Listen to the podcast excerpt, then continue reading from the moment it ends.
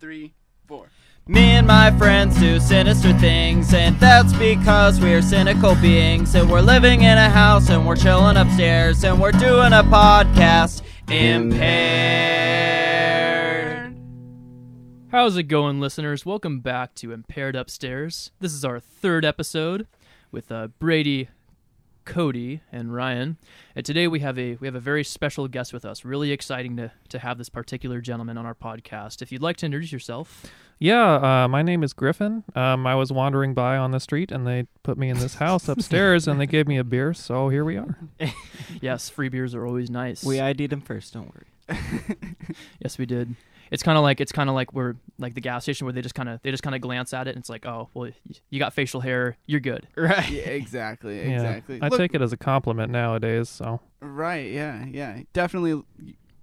You don't. Well, I don't know. I think if Ryan was a bouncer, he definitely would have carded you. Oh, I'd make one hell of a bouncer. All my 145 pounds. Mm-hmm. Oh wow, we match. Really? Yeah. Huh. Anyway. Interesting. Fascinating. Anyway, so yeah, we're episode 3, and I do have some questions for our guest, and we all have some questions to ask each other. First of all, how are all you guys doing tonight?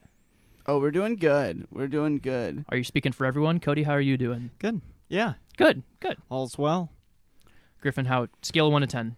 Oh, I'm pretty good. I'm about a 7.5, I would say. Ooh, yeah. Yes. I'm feeling good. Nice. Off of work for tomorrow, so get to relax. I'm excited to be here with you guys. Good. How is work going? So for our viewers here, our relation with Mr. Griffin here, Griffskis, Gryffindor, okay, is that I'm sure you've heard them all. Yeah, we're gonna have to get into that. We'll get into the Griffin nicknames if Griffin is if Griffin is cool with that.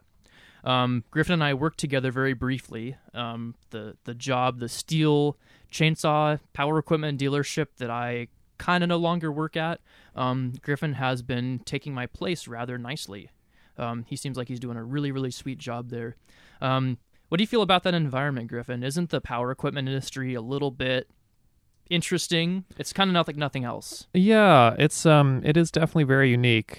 I mean, I have experience using a lot of that equipment because of some of my previous jobs, but being on the other end of it is definitely an experience. It's my first retail job as well, so that's been taken some adjustment. You definitely get all sorts of people into the store. So all sorts of people. You get with a power equipment, you get everyone. There's no discrimination. You know, you get every kind of person, every level of wealth. You know, some people don't have any money to spend. Some people want to buy out the whole store to put in their garage. Yeah, they'll drop $2,000 without blinking an eye. Yeah, it's interesting, especially in Sequim, because there's your average person, and there's sometimes a lot of money floating around with certain people. Mm-hmm. Yeah. So, but yeah, it's definitely a very peculiar customer service and retail environment. Do you have any possible stories, anything that happened recently? Oh, I got some good ones. I don't know if they're appropriate for the podcast. Well, maybe we'll hit that a little bit later. Second half of the podcast. Well, I'll give you the Cliff Notes version. Yeah. All the time we get people in here that say they need a chain for their chainsaw. They just say, "Give me a chain." I say, "Okay, I have no idea what you need." There's and how many chain rolls are there under that shelf? Oh gosh, probably 3 dozen at least. Mm-hmm. Yeah. So next time somebody asks me that, I'm just going to point at the wall of chains and say, here, pick one out. You pick one at random, you'll have just as much luck as me as picking one for you. So knock yourself out. That was a great part of that job. That never got old. One time I walked into the still shop while Ryan was working there because he had told me about that previously. I said, hey, could I get a chain for my chainsaw? Pretty good. And Ryan, what was your reaction to that? Well, I don't know. I probably threw something at him. Yeah, probably called me an idiot. Or I think that was during the process of us building your saw that we built for you. Yep, the O36. Yeah, it turned out really sweet. Yeah, we won't go too deep into the nerdy details about building that particular chainsaw, but it turned out sweet. Yep. Yeah. Ryan, I want you to know I put a rope together today. Very nice. Did you remember to put the washer underneath the spring? The washer is in there. Good. Yeah. That's an important part. We're good. All right. I need an explanation as a not chainsaw, not power equipment guy. So what does that mean? It's very boring. Just the pull rope to start it. Oh, okay. Yeah. Gotcha. It wraps around like a little plastic piece. And I was giving Griffin crap because one time he was there and when we were kind of going through some stuff, I came back there for a few days part-time and I was helping everyone out. And just showing what I knew, and Griffin did just a spectacular job on this pole. He cut the rope just right, perfect length in millimeters.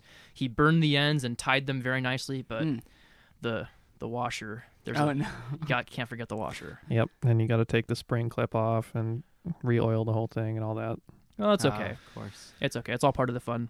Yeah. So anyway.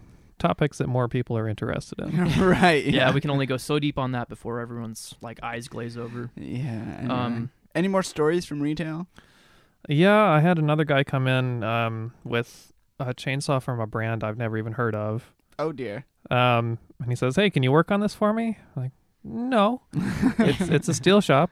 It says steel on every surface in the entire store. The whole store is orange. It does not say Inga's Swedish Antiques, so I don't really know what you want me to do here for you. It's just like, I don't know. Someone acts like you're the jerk when they don't even know what town they're in. Oh, no. Did he give you attitude, too? Oh, yeah. Oh, no. He said, just look it up on the internet. It was easy to find. I said, well, why didn't you write it down then? Yeah. What do you expect me to do? Do it yourself. Right. Yeah. Ouch. Griffin's getting broken right into the industry. Oh, my gosh. And how long have you been working there? Only about 2 months. Okay. Yeah, there's a lot to learn, but it's going well. Right on. Yeah. Doing really good. Really good. Thank you. So have you been in the Port Angeles Sequim area a while, or is this... No, about 3 months I moved up here. Okay. Yeah, I was living in Tucson, Arizona beforehand. Gotcha. So my wife's family lives in this area, and so we came up here to be with them, and we were attracted to Sequim because it's a little drier, and I'm used to the very arid regions of the Southwest. So. Right, yeah. Yeah. Sequim is, I think, Sequim's considered... If not a desert, it's pretty close to a desert. Yeah, I think they get under 20 inches of rain a year, which is quite low. Yeah.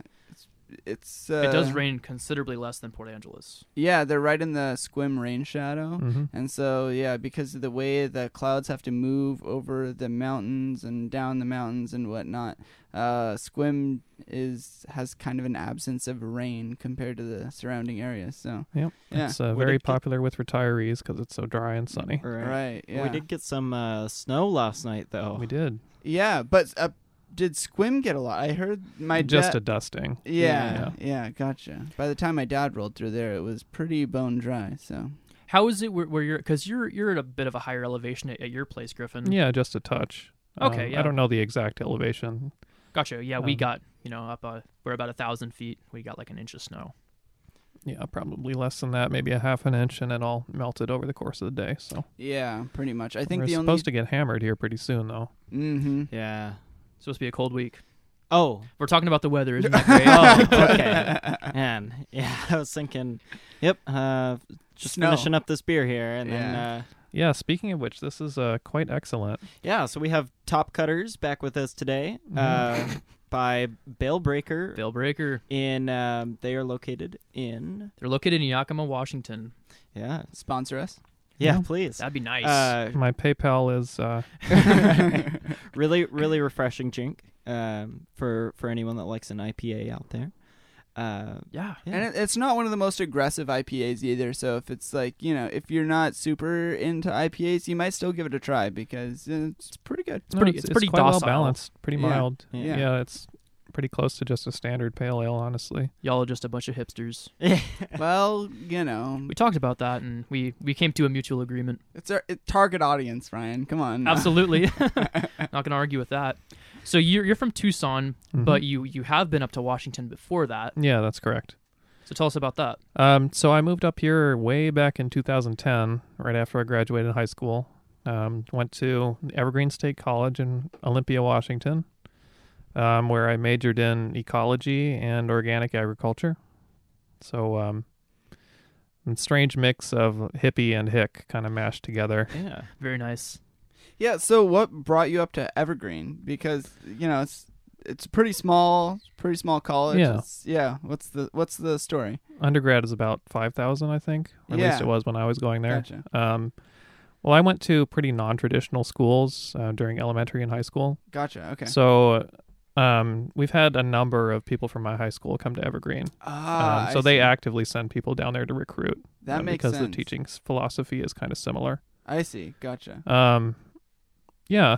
So there's actually quite a bit of exchange between Tucson and Western Washington. I was surprised. I met lots of people from Tucson when I was there. Wow. Yeah. Fascinating. Yeah. So Evergreen doesn't have like a traditional ABC grade structure, right? Yeah, that's correct. They use narrative evaluations. Right. Yeah. So your faculty will write an evaluation of your performance throughout the semester, and that'll determine how many credits you earned for that quarter, not semester, excuse me. Yeah, that sounded, when I first heard that, I thought that was kind of incredible, because that seems like a lot of extra work for the faculty, you know, like.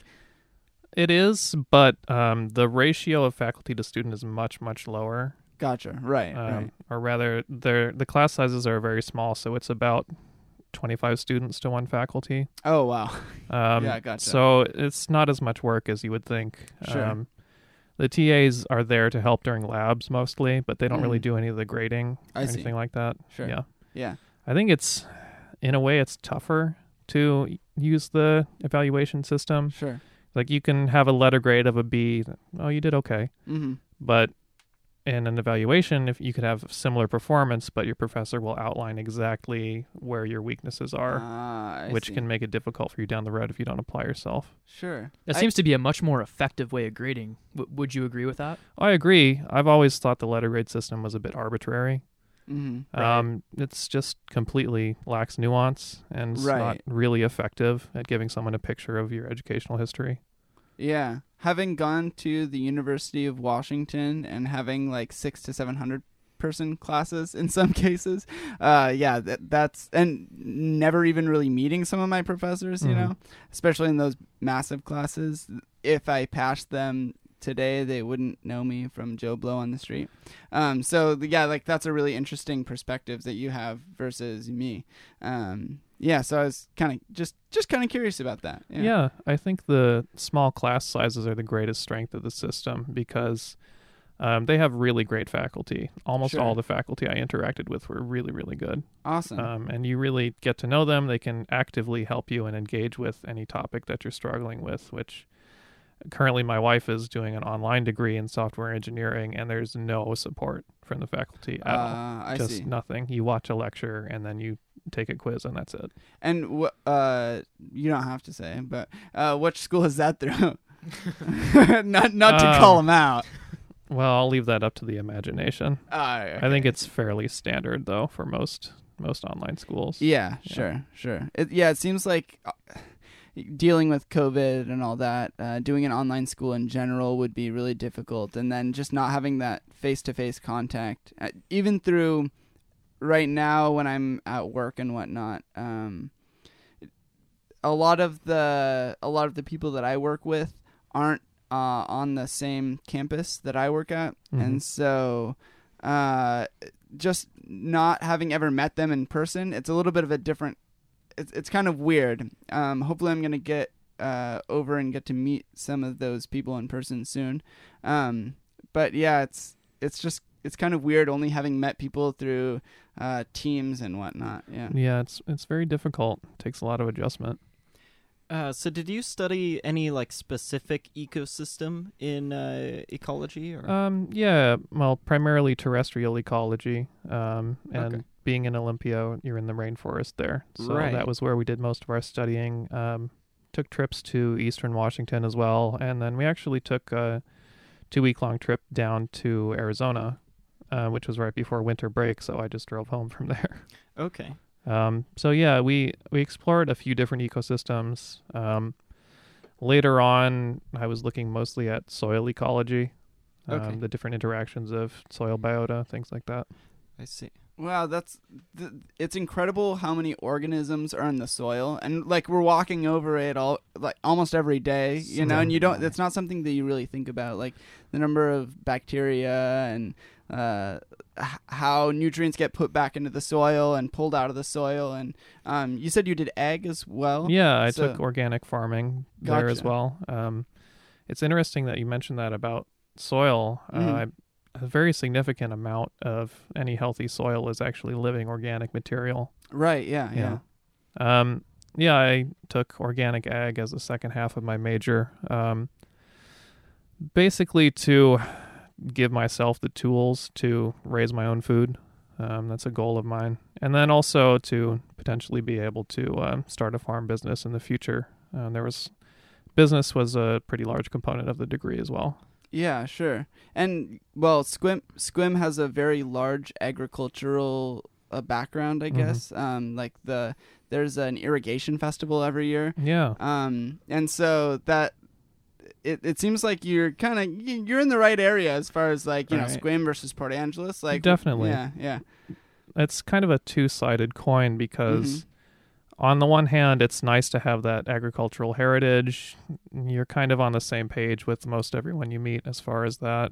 But from a market perspective, it's very difficult to break into because almost every niche is already filled. Gotcha. Yeah. Yeah. I know at least one farm that's doing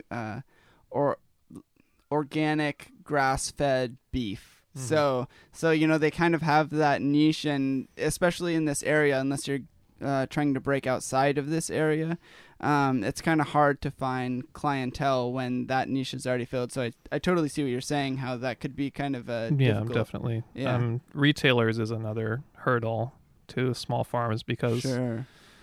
Often there's local places, like in Sequim, there's local places to buy local produce. But a lot of the shelves are taken up by people who got into it 30 years ago. Sure, right. So it's a little tough to break into in that respect as well. Yeah, that makes sense. And it makes sense to them as well because to some degree they're having to take a risk on anywhere else. So, you know, you really got to prove yourself to some degree. You stick with the known quantity unless you have a really good reason not to. Yeah, exactly. So, wow, that's really interesting. I never noticed. That's a great point.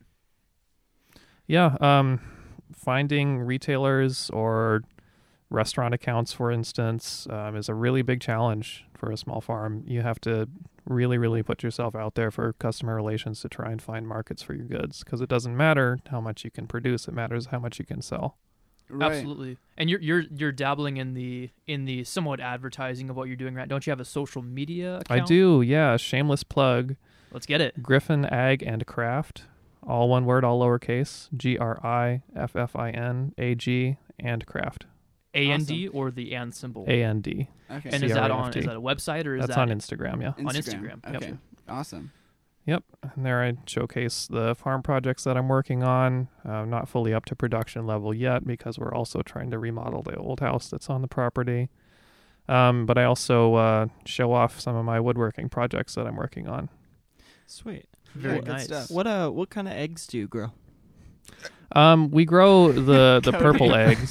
The purple ones. Yeah, the purple ones that come out of the plants. We grow those. Plants. Oh, wow. Fascinating. Nasha, so clever of you, isn't it? Terrible. Woodworking is a blast, though. How long have you been doing that? I've been doing it off and on for probably 15 years. Oh. Started out with just carving things by hand and doing little shop projects. But then just decided to go for bigger and bigger things. About 2 years ago, I started making live edge epoxy river tables out of mesquite, which is a wood that grows in Arizona. Gotcha. Which I must say look very spectacular, by the way. Thank you. You've showcased a little bit of your work, and it's very nice because dealing with that epoxy, and getting the live edge to work right can be sometimes be kind of a challenge. It's very difficult. You have to really take it slow. Very first table I made, I poured all the epoxy at once, and it was like a 90-degree day.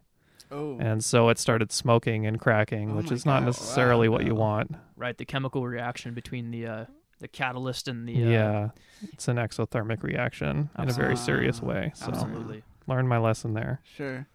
So how is the woodworking scene in Arizona compared to here in Washington? I can't really speak too much to up here in Washington, but in Arizona... Thanks for that. especially Tucson is a very handcraft-focused city. Okay. There is something called the Gem Show there every, I think it's February, so it should be around right now, actually. You have vendors selling gems and precious stones from all over the world who meet there every year. And then we also have like street fairs and other kinds of artsy swap meet type deals. Mm-hmm. So, I mean, the way I experienced it, you can't swing a dead cat without finding somebody who makes their own type of art. Yeah. Gotcha.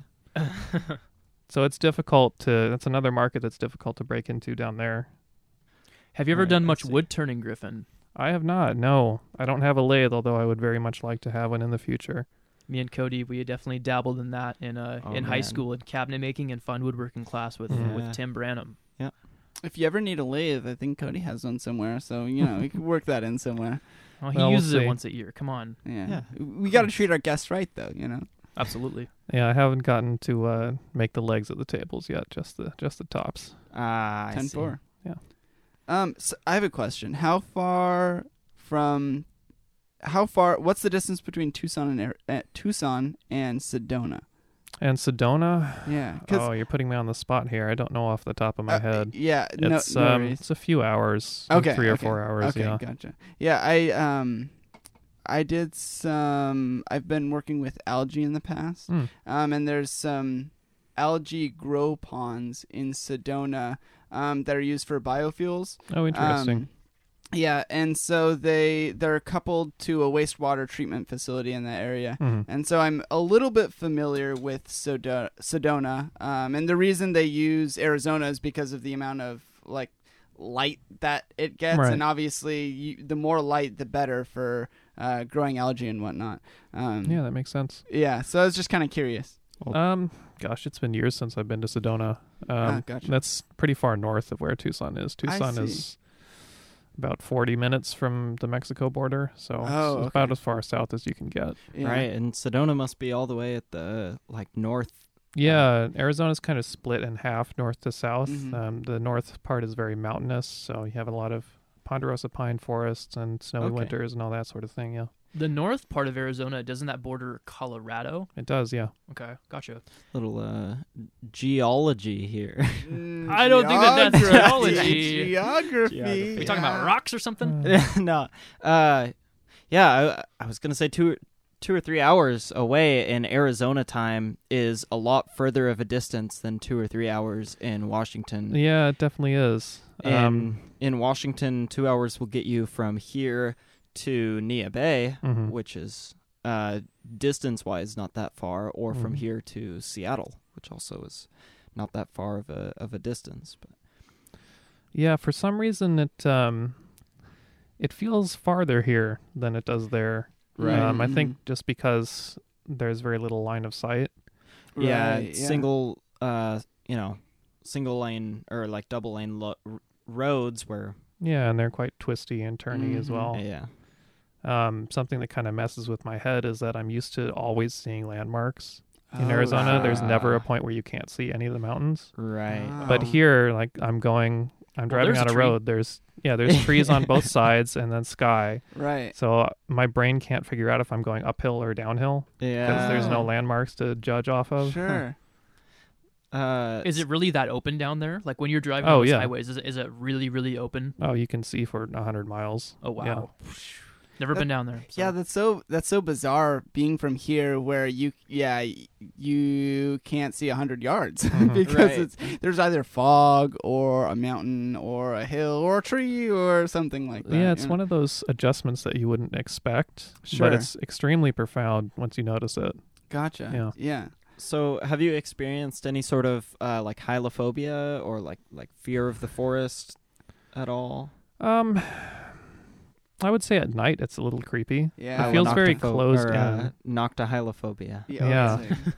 Yeah, those spiders, you got to watch out for them. Yeah. I thought that was clowns. Spider clowns? Anyway. No. And our viewers just dropped. Yeah, everybody's gone. Yeah. People listen to this? Anyway, it was definitely an adjustment coming from somewhere with I don't know, the sky feels so much larger there, and up here you always feel kind of closed in, especially at night, which is a little strange. Yeah, sure. Totally. Have you spent much time on the central eastern part of Washington? Not much time. You're not missing out on much. I've driven through. I think that area is beautiful, to be honest with you. It is from Arizona. I mean, you know. Right? Yeah, I suppose I'm a little biased. Yeah. Well, over there, it's a little more flat and deserty than it is here, but at the same time, it's still very hilly. Mm-hmm. And you know, I've spent a lot of time over there, like in college, and I can still say that Arizona must be built different. Because when I'm over in Eastern Washington, I can't see 100 miles ahead of me. The highways are still, and the freeways are still kind of weird shaped, and they're still going over mountains and stuff. But landmarks I can definitely relate with, because over there you have, like, you know, between Yakima and Tri-Cities you have, I think it's the it's by this town called Prosser. I think it's like I'm gonna butcher it, but it's like the Badger Mountains. Oh yeah, and a huge mountain range. Mm-hmm. Are there a lot of mountain ranges down there? Yeah, depending on the area. Okay. So Tucson, where I'm from, is kind of in a valley between a few different mountain ranges. Gotcha. And then there's the Superstition Mountains to the north, which are around like the northeastern side of Phoenix. That's a really cool name. Spooky name. Yeah. That's awesome. And that's a beautiful area as well. Great for bird watching. And then there's the Dragoon Mountains in the southeast of the state. Also a cool name. Cool name. Gosh, wow. Man. I'm moving. Yeah. And then there's the Power Ranger Laser Mountains to the west. Oh, really? Hold on. Wait a second. True story. Check the tapes. Look it up. We're hopping on Google Earth right now. So Griffin, do you we're definitely directing all these questions to you because you're the guest, and I hope you're okay with that. Yeah, we're like really drilling you here. So, but you're rolling with the punches, so it's good. It's good. Yeah, I try. Yeah, it's very good. What do you know about musical instruments? Do you play much music? I do. Yeah, I found some rocks in my backyard, and so I started banging them together, clinking them together. Yeah, it's a good time. Sticks, wow. You know? Solid. Is there anything special about these rocks, or are they just like generic? Or are I thought they were quite generic, but now they've taken on more of a special sort of more of an underground type. Sure. Yeah. Yeah. They've started drinking IPAs and growing neck beards. Wow. That's fantastic. For real though, do you have any experience playing any instruments other than stones? Yeah, so at my elementary school, every year we would have a different musical instrument.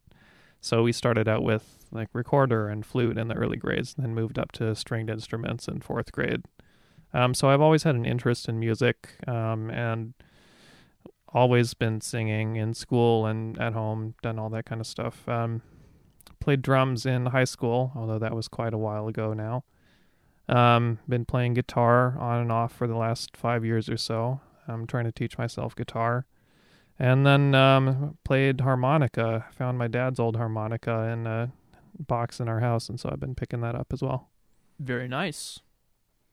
Do you know what the harmonica is tuned to? I believe it is C major. I see. Okay. I see. I've heard that the C major is a very common harmonica tuning scale from a certain someone in this room. Yeah, very common scale in general too. Yes. Yeah. It's nice. It's difficult when you have other instruments though, because right, because it seems like most things are in that kind of range, so it might be hard to like pick it out. I don't know. I'm speaking out of turn. I prefer. I think it's E tuning in my guitar. E flat, something like that. Ah, sure. Yeah. So it doesn't exactly mesh very well with the harmonica. Mm-hmm, it's a tremolo harmonica as well, so it has like the dual tone sort of sound to it. Really? Interesting. Wow. Which is great, but it doesn't really work as a blues harp. It's more for like ballads and Irish folk music. What do you know about harmonicas, Cody? Well, I have a blues harp. Oh, right over there. Right there. Wow. This one's tuned in the G scale, and this one is by Honer. Pretty good harmonica. It's 10-hole diatonic. Okay.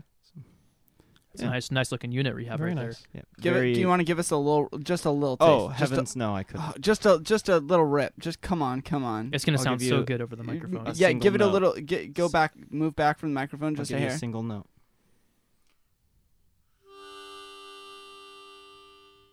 Fantastic. Yeah, thank you. Brilliant. Wow.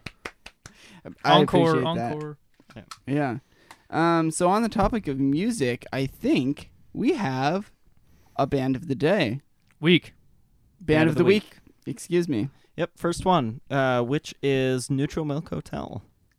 Total hipster garbage. Excuse me. Wonderful. Well, I don't know that much about them, but I wouldn't call them garbage. I mean, lots of people like it. Well, Cody, what's the most prominent album that's been released by the... They were a Tennessee... No, they were some kind of southeastern band. I want to... Oh, man. Louisiana. It's Louisiana. Right. What's the most prominent album that everyone knows of? In the Airplane Over the Sea. Yeah, really, really good stuff. It's if you ever go on, well, if you ever go on the website 4chan/music, their cover photo is in relation. You mean the infamous hacker 4chan? The infamous hacker 4chan with the Pepe Frog. Talking about 4chan, is the door still locked? Anyway, my FBI agent's gonna come after me. Strictly/music. Their what I don't know what you call that, like their cover photo for their page is that album cover, or it's related to that album cover. So wow. So very prominent album. Mm-hmm. I believe that Griffin is familiar with some of their older work. Yeah, I am. That was their 2006 album, wasn't it? It was. I think it was late 90s. Okay. Yeah. Well, I was way off. Severely. I like On Avery Island better. I think that's their first album. That was their first actual album. Yeah. Which is really good. There's some good tracks off of that, like Garden Head. Oh, I love that song. Garden Head's really, really weird song. They're a really weird band, but Garden Head is definitely like one of the more banger songs off the album. Definitely. And there were a few others that are a little less listenable, a lot of noise type. Right. Kind of a little like abstract, a little abrasive. Right. Ooh. And there's ones that are more conventional that are just lyrically sort of uncomfortable to listen to as well. A lot of uncomfortable lyrics from Neutral Milk Hotel. What I really like about that album is the way that it builds over the course of the runtime.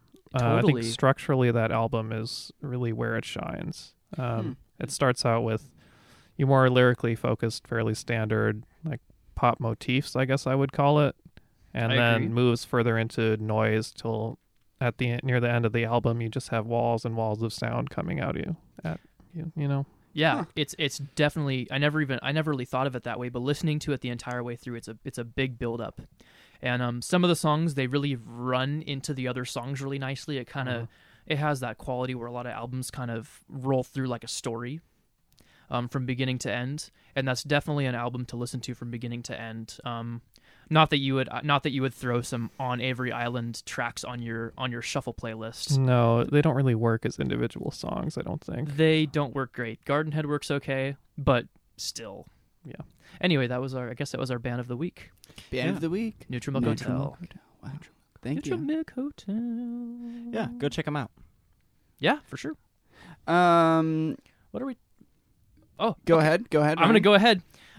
Griffin, what do you think about pineapple on pizza? Oh, coming at him with the hard questions. Yeah, wow. We're getting to the heart of the issue. This is going to be severely a dividing question between us. It's not going to be if we all agree. Oh, put your boxing gloves away, though. I know. And your pitchforks and torches. And your side pieces and your, weapons, not women. Didn't bring any of those. I don't know what you're referring to. Weapons, not this time. Not women.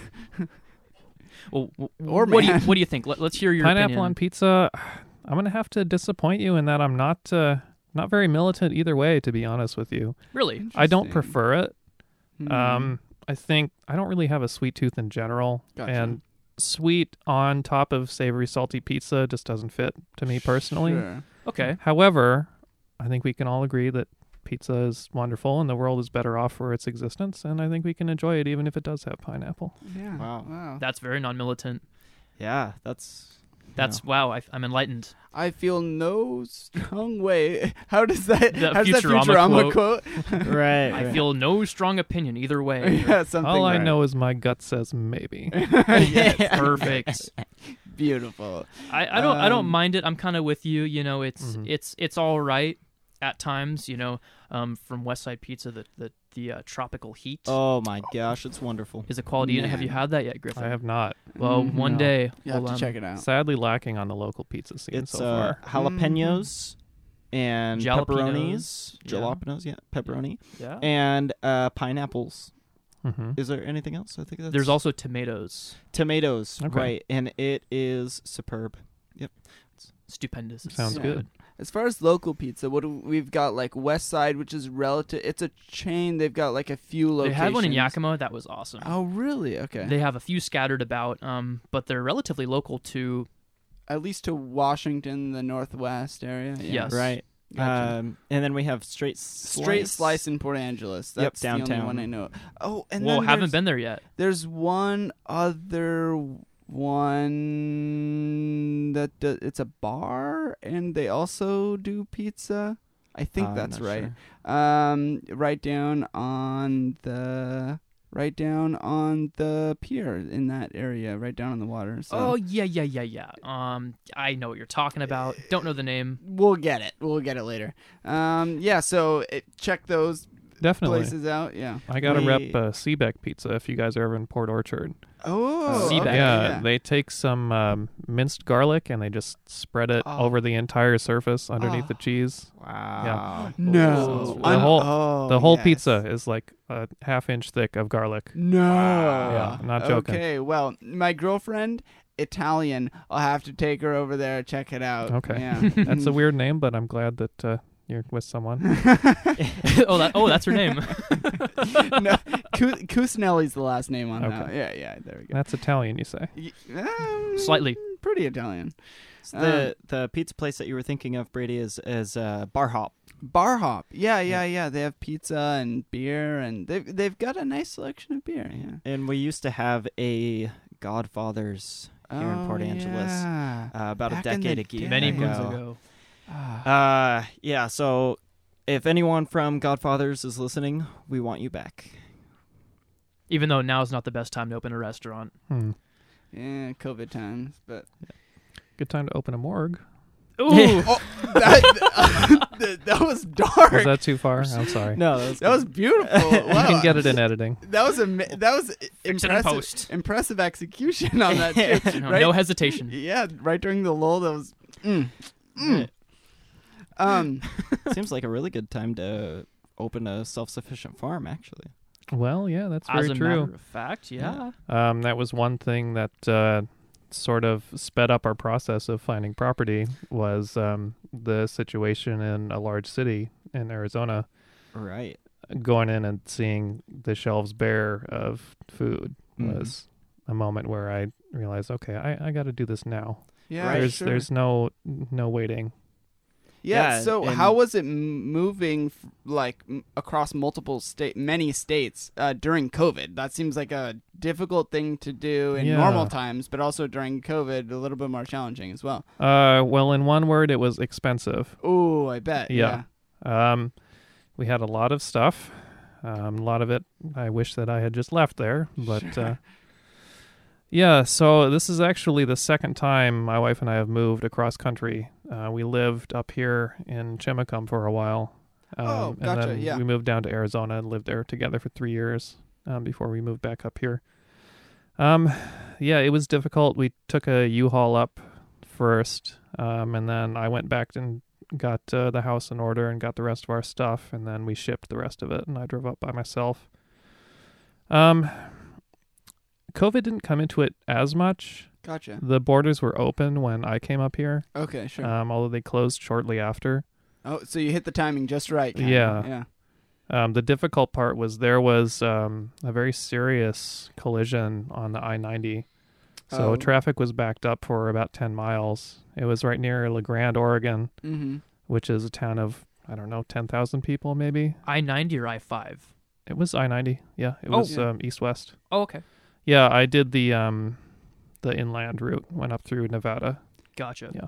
No, that's something else we can get into is the I-90 versus just I-90. I know that I thought I-90 was just in Washington. No, what I'm saying is using the word the before the highway. Mm-hmm.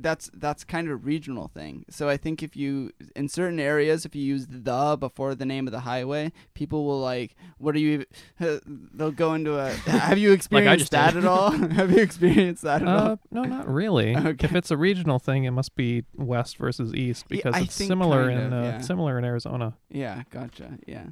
I know a lot of people from here sometimes some people say the I-5 and some people just say I-5 and some I don't know. It's just seeing if you had any insight in that. No, yeah, gotta disappoint you on that one. No worries. Washington, though, what can you say about people up here? So my wife to this day claims she does not have an accent, which we all know is completely untrue. I mean, everyone thinks they don't have an accent to some degree. Right, yeah. Tucson is basically the California accent. Unfortunately, we get a lot of people coming from California to live in our city and ruin it. But don't even get me started on that. Don't even get me started on that. We got a lot of people in California. We got to be careful about what we say now. Okay. Yeah, well, those Californians, yeah. I've talked to some local folks out here and from across the spectrum, some people that I really didn't expect to have this opinion, but I was like, hey, you want to like chip in on a billboard and say like, you know, Californians, like, you know, check out.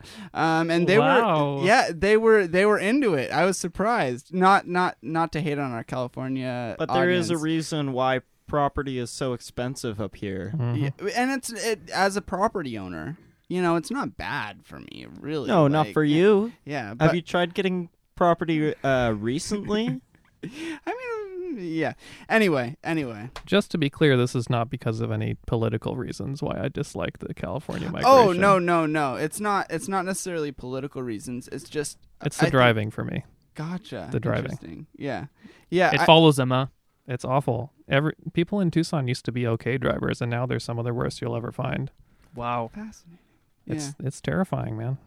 Yeah, I don't necessarily mean political reasons either. I just mean people moving from a city to a rural area, like especially an agricultural area, and not understanding what makes squim. Mm-hmm. And so I heard an instance of, you know, someone has cows and they're trying to. It's time for them to become meat, right? And their neighbors were not having it. They were like, "You can't do that. This is an abomination." And you know, and so I think it's just those kind of interactions where people that are, you know, from here and they're like, that's their livelihood, and they're interacting with people who just don't have a lot of experience with that. And so if you buy a house next to a cow farm, next to a beef farm, expect to see it, especially up here. They don't take them away. They don't bake them away, toys. Right out in the field.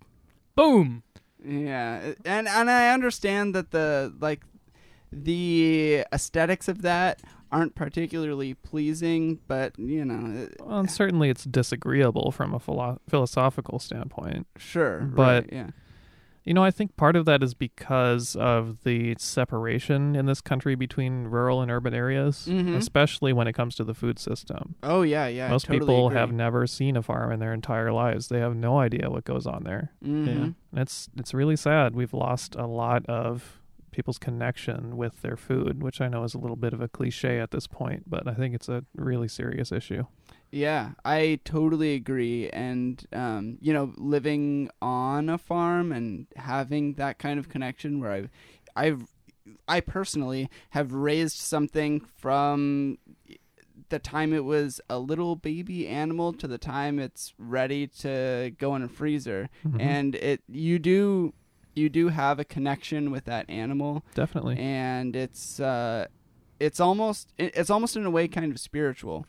Yeah, I definitely agree. Yeah.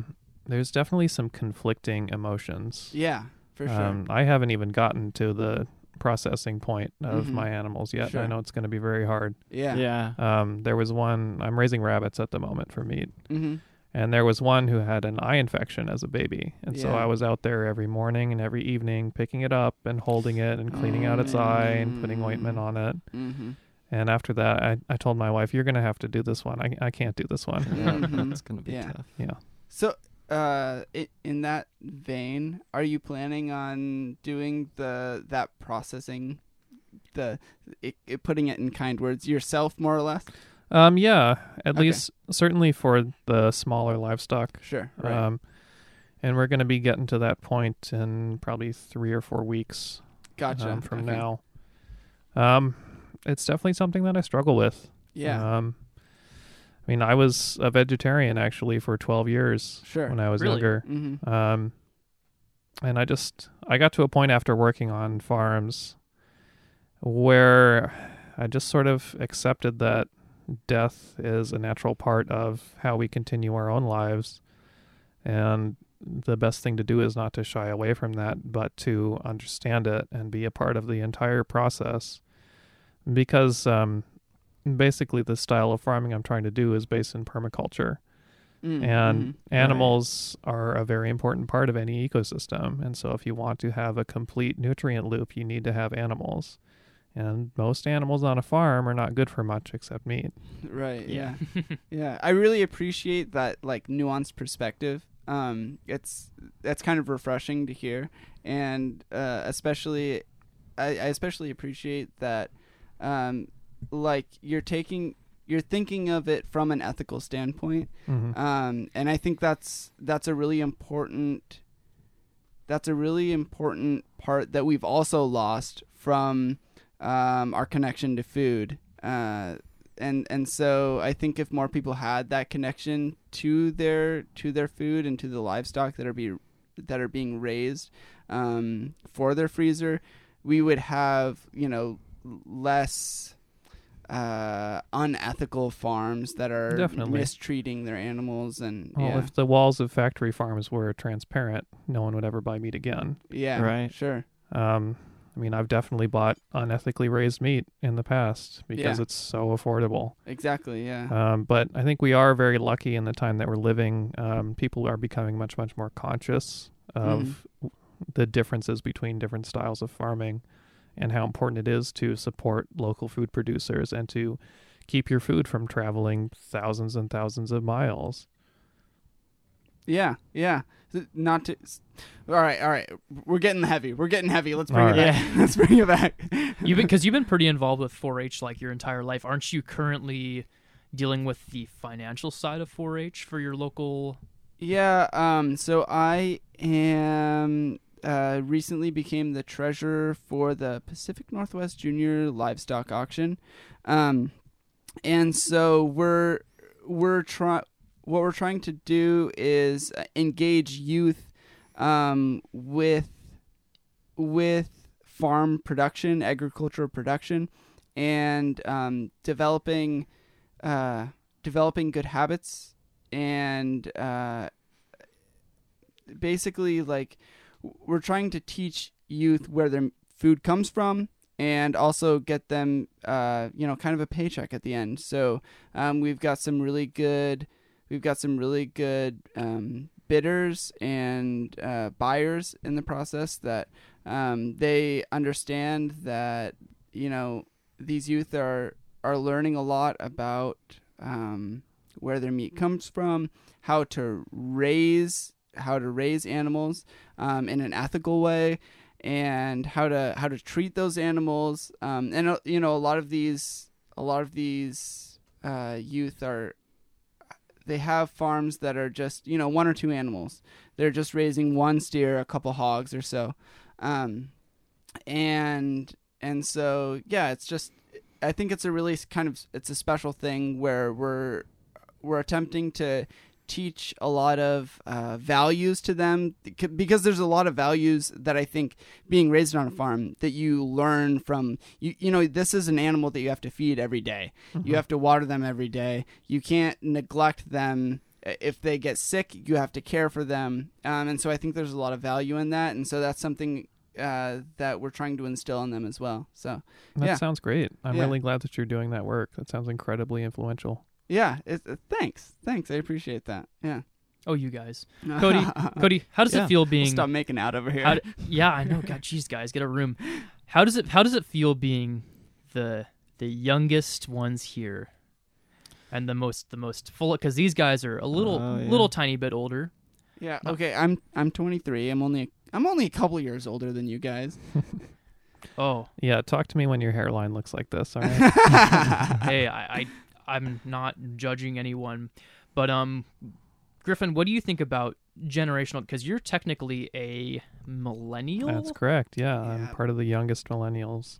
Yeah, I'm along with the Gen Z out here. We're Zoomers. Yeah, yep. Zoomers. We're a different breed for sure.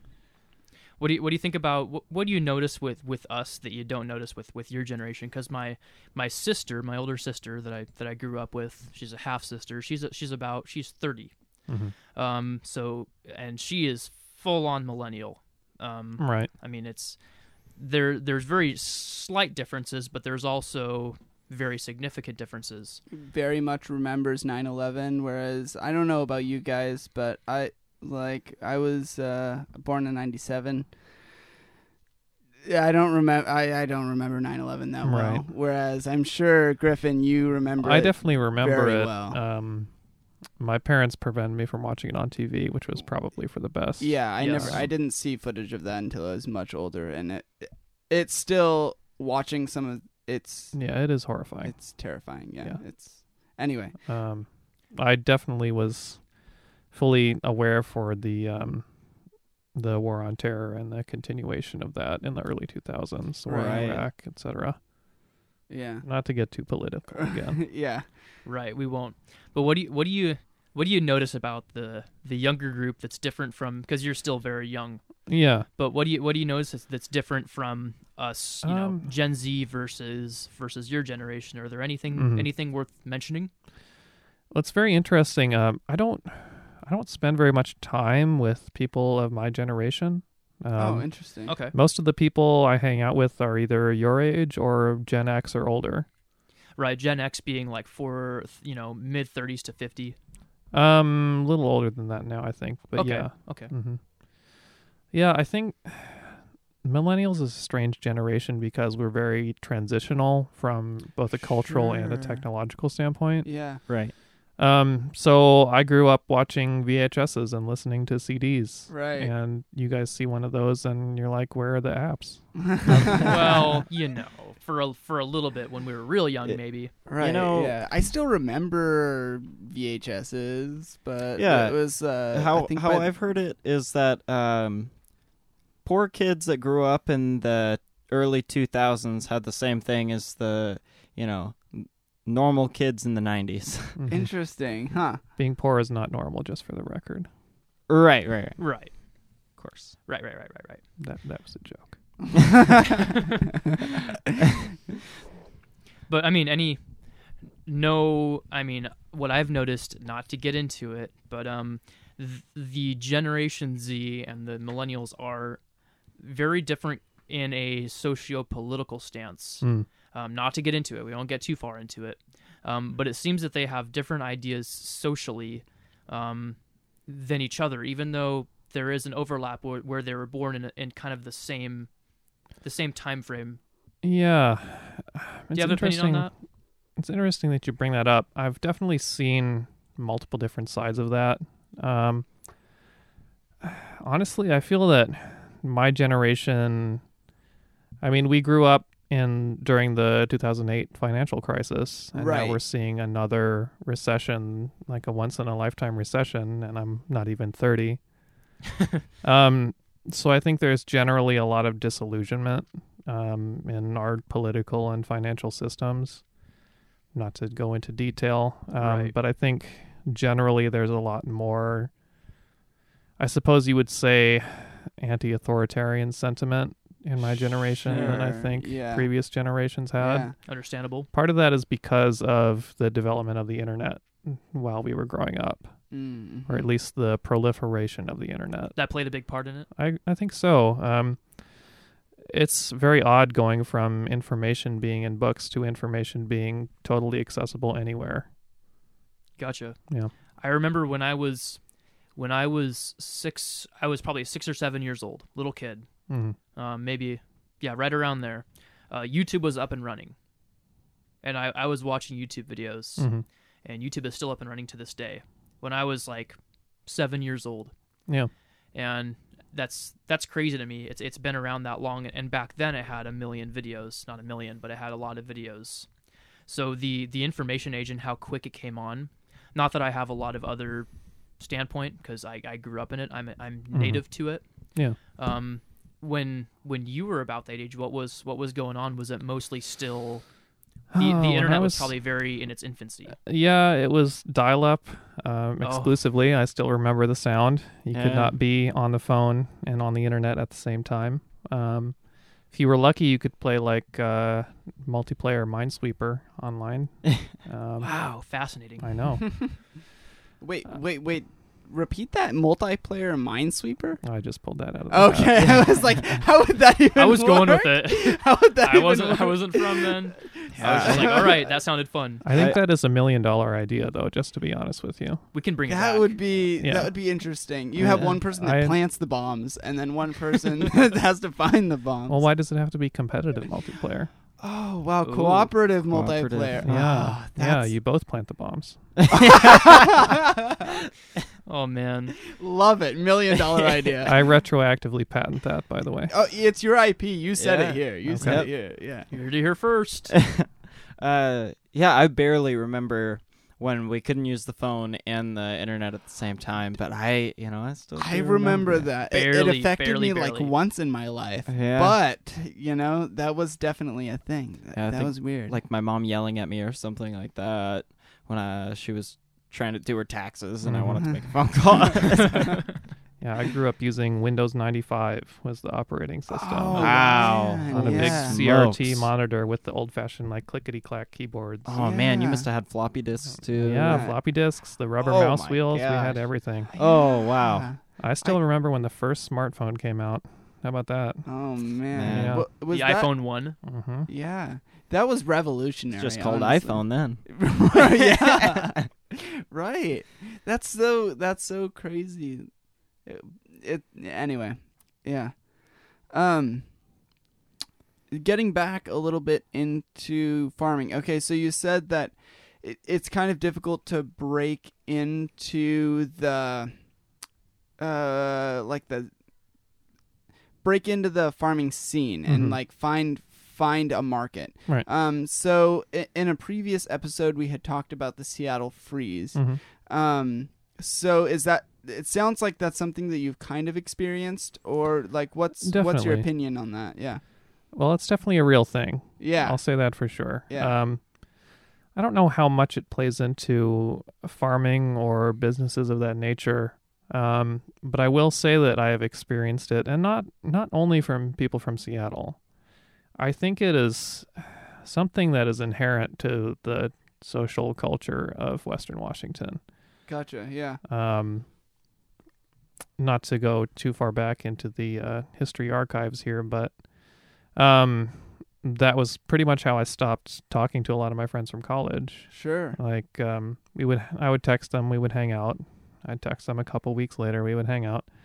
And I said to myself, you know what would happen if I just stopped texting them? Mm-hmm. Would we ever hang out again? Mm-hmm. And we did not. Yeah. So that's how I personally experienced it. In Arizona, it can be similar, but I don't know how to describe it. It's just a very different vibe socially. Sure. It's much more laid back down there, but in a different way than it is here. Mm-hmm. Down there is laid back as in, oh, don't worry about it. It's fine. We'll hang out whenever. Whereas up here, it's like, oh, I'm not going to put the energy into spending time with you. Right. Sort of idea. I get it's almost like a... It's almost like a frontier vibe where everyone's kind of out still like the idea is like I got to fend for myself in a way.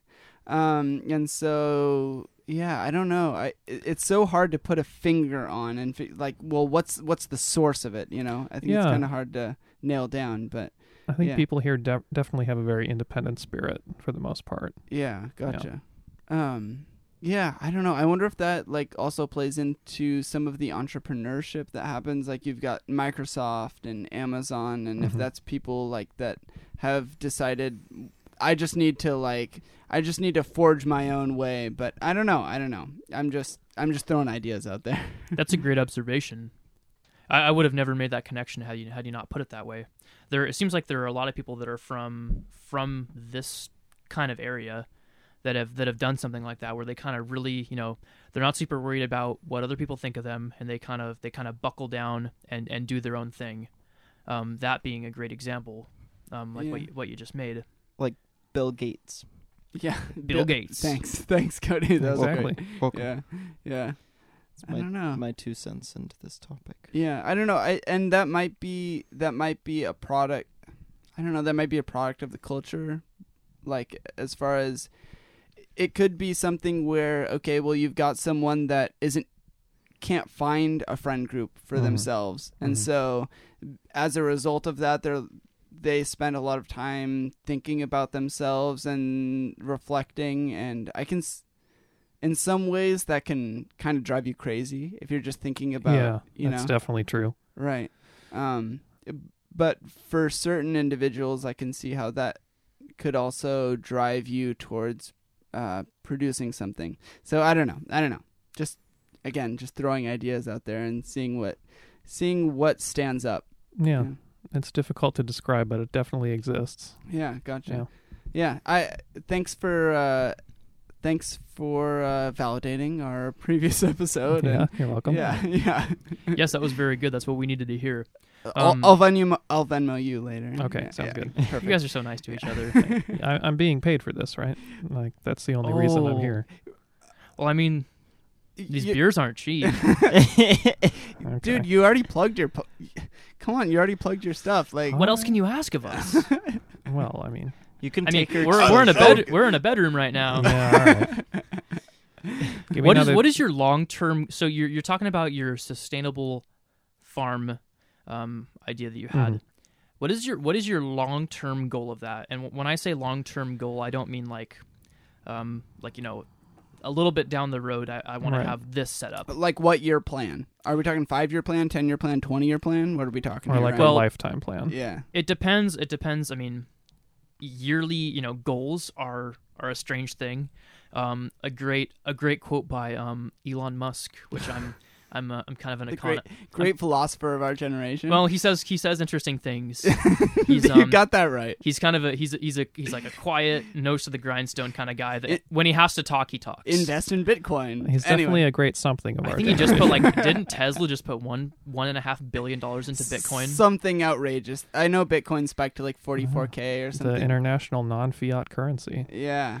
Absolutely. Which that we could have a whole podcast just on Bitcoin. Well, I'm sure people much more educated than us have done that to death. I'm sure. Yeah. Well, every time I look at it, I'm like, it's really expensive. And then every time I look at it, a few months later, it's like, wow, I should have invested back then. Yeah. It's FOMO. If you're missing out, that's a big thing with that.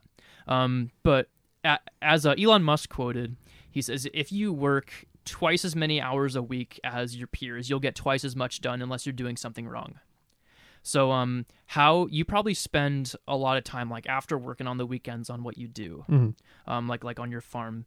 And so that being said, a 5-year goal or a 10-year goal can be very arbitrary to how hard you actually work at it. Sometimes you can achieve things quicker than you expected, or it can take more time than you expected. And also, goals can be very vague when you think about it long term, because sometimes, circumstances that you can't affect change. And your goals have to follow suit. Right. So I would say in that vein, you have to have strong short-term goals, but also long-term goals in order to get to where you want. Absolutely. Mm-hmm. Yeah. So Griffin, if you don't mind getting into detail, in a few years from now or whenever it comes about, depending on how hard you push at it, what are you looking to have established for yourself? And what is it going to produce for you? What is it going to produce for the community? Is it going to completely by itself sustain you? Go as far into detail as you want, but what do you think? What do you have in mind? Well, I think complete self-sustainability is a bit of a pipe dream, at least for now.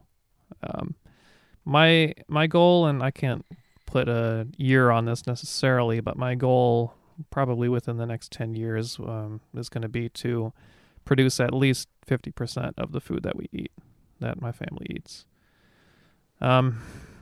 There's a lot of things that I like to eat that you can't grow or raise here. Exactly. So, yeah. Convenience, you know? Yeah. Basically, my ultimate goal is to have a system that will provide food resiliency for myself and my descendants. Mm-hmm. So if the grocery store is out of food, you're going to be okay. And I mean, going back to COVID, we saw this kind of thing happen already, and not to be too alarmist, but I think that the ability to raise your own food is a skill that has been and always will be valuable. Yeah. And I think that people really easily lose sight of the very basic needs for survival. Sure, yeah. And I think that having your own food producing system is a really, really, really important goal. I'm huge on traditionalism.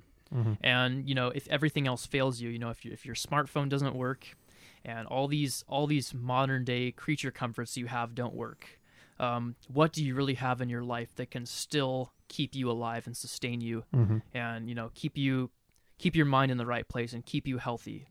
And I think that that's an incredibly noble goal to have, because not everyone has that goal, and it's different among different people. Well, I don't know about sugarcoating it about being noble necessarily, but I mean, not to put too fine a point on it, most people don't have the opportunity to grow their own food. Absolutely. That's certainly true. Access to land is extremely difficult for almost everyone right now, and it's only going to get worse. Mm-hmm. I mean, just the amount of land that can be farmed is shrinking because of different practices that people use in order to produce cash crops. Right. And so I feel incredibly lucky to even have the opportunity to pursue a goal like that. And another goal of mine is to educate my future children in that lifestyle and raise them in a way where they understand what provides their life. What can they do to have tasty food to eat, to live in an environment that is friendly to their lives. Totally. Another big thing too with what you're saying with self-sustainability is being handy and mm-hmm. being able to fix things that break, or to make your own tools. I know that me and Cody, like when we were in high school, we had a big thing on like, I made a lot of like axe handles. That was my thing for a while. Yeah. I thought it was really cool, like taking an old like tool and bringing it back to life and that kind of thing. Or like, you know, I think that there's going to be a big swing back on traditionalism, mm-hmm. Especially with the way that everything is becoming, and how, especially with like the coronavirus outbreak, how much we realized we really had a big crutch that was the grocery store, mm-hmm. and and the supply chain as well. Like supply chain, people relying on things that they couldn't control. Yeah, exactly. Something that you just expect to be there when you need it, and when it's not, what are you going to do? So I think a big thing about that too is spending time and like getting good at making things work with limited resources. Yeah, definitely. And that's where I like that you do like the woodworking thing, mm-hmm. because, you know, you can build an axe, or you can build you can make anything you need to, or fix anything you need to, really, with that to an extent. Yeah. With that mindset. And yeah, I really like the woodworking thing, because that's I have a past with that, and it's a very noble thing. Yeah. But traditionalism, I mean, would you say that you fall under a category of someone who would you call yourself a traditionalist? Not in such certain terms. Really? I would say that there are many things about tradition that I value very highly, but I come at it from the angle of a pragmatist. Mm-hmm. Traditions are only useful if they provide for you. A tradition, like a social tradition that maybe is now outmoded, is not of any use. Sure. Totally with you on that. Basically, it generally comes down to hands-on traditionalism, like DIY. What can you use that you don't have to depend on external sources for? Mm-hmm. Yeah, just having a basic skill set of stuff to get you by if things are rough. Mm-hmm. I think is really, really important. And it just helps to have that for sure. Yeah. I would say socially and culturally, I'm definitely not a traditionalist. Really? Sure. Yeah. I think a lot of, going back to the millennial thing, I think a lot of millennials would group themselves as well in that. So mm-hmm. that's not too surprising. And I think a lot of Zoomers as well, like, like I know, Ryan, you're saying that you're a traditionalist, but it seems in a similar vein. It's a broad term. Yeah, and it seems like it's in a similar vein to what Griffin is saying, where it's a lot of it is more on depending on yourself. And anyway, traditional traditions can be traced to a lot of negative things that aren't good. Right, right. Yeah, we have a dark history. Dark history, exactly. We have a dark history, and I think that's something that we have to recognize and kind of... like we have to learn from the mistakes of others, so we don't and the people that came before us, so that we don't repeat those same mistakes. And I think that's one of the great tragedies of history, is that the mistakes are consistently repeated. That is true. Very consistently. Yeah. I would say that traditionalism as a philosophy is a little arbitrary. Sure. Because everyone has their own version of the good old days, quote unquote. And so, I mean, if you go back far enough, it's traditional to live in a tribal family group society. Right. And, you know, that's a great way to put it. Saying traditionalism and trying to make it like a broad term is not the best way to do it, because there are so many branches of what you could consider traditionalist, and... Mm-hmm. You don't want to include the negative parts that have been proven to not be beneficial for everyone as a whole as part of being traditionalist. You can't argue with that. I also think that that's one of the benefits of having like a long form podcast like this, where we're talking, like we're getting to know Griffin here as a person, rather than as a tweet, you know? So like I think that is something that's very valuable. And I think that's something, like, we're in the age where podcasts are rising and people are like craving that kind of, personality, and something that's not just a soundbite, where they can really get to know someone. And so I think that's valuable as well, where we're realizing slowly but also kind of quickly, like if you look at how the rise of social media and the kind of backlash towards it as well that's happening kind of as we speak. Mm-hmm. I guess I kind of lost my thread there, but I think this is especially true of millennials, but I think the connecting thread between all of those is the search for authenticity. Yes, I think that's what drives the hipster culture, and drives the local food culture, and drives podcasts and music nowadays. Mm-hmm. As a lot of people are very tired of this sort of carefully curated media that is spoon-fed to you. They want something that feels more honest. Yeah, and totally agree. As a side effect, people who create very carefully curated media have latched onto that and are now creating faux authentic programs. Right. Yeah. Bandwagon. Yeah. And I think that this is something that we talked about on a previous podcast as well. That along the lines of faux authentic, where people are getting paid to just drop the name of a company. Mm-hmm. And I think that our... Hashtag Elon Musk. Yeah. Right. Yeah. I think that as... I'm not getting paid, but... Yeah. As the internet grows and people get more acquainted with it, it's easier to spot that unauthentic behavior, and people are... Like, I don't know about you guys, but when I watch a YouTube video and there's an ad before it, I always skip the ad. Has anyone ever not clicked skip ad? You know, if they give you the option, yeah, exactly. I don't get all day, exactly. Yeah. Like you're not you're not hitting skip ad, even if you're watching a video where for the first 20 seconds they're having an advertisement for I don't know, mobile Strike. Yeah, exactly. Oh, that's my favorite game. You should all try it. Yeah, and sponsor us.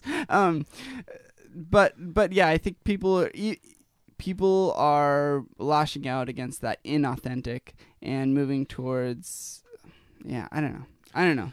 Again, impaired upstairs. Yeah. Speaking of authenticity, because what I've noticed about Griffin that I've really liked about Griffin since I met him very recently is he's got like the primest taste in music, and all the music that he showed me is very, I'm like, wow, I haven't heard of them before. Mm-hmm. And I listened to it, and it's like, it's decent for the most part.